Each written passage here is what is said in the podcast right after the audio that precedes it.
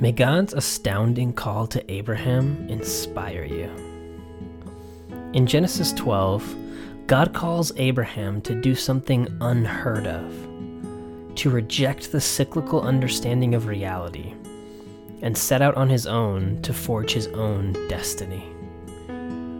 Go, leave your family and your people to a land I will show you.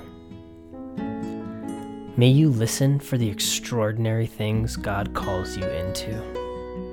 May the story told of your life be as straightforward as Abram's.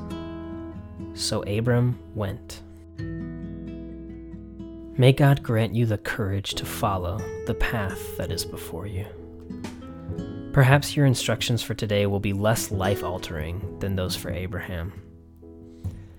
May you choose to follow in these little things so that God will later entrust you with bigger things.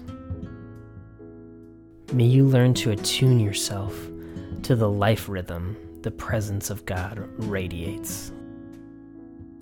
May you join in the healing, life giving dance of the Spirit of God. May all people be blessed through you.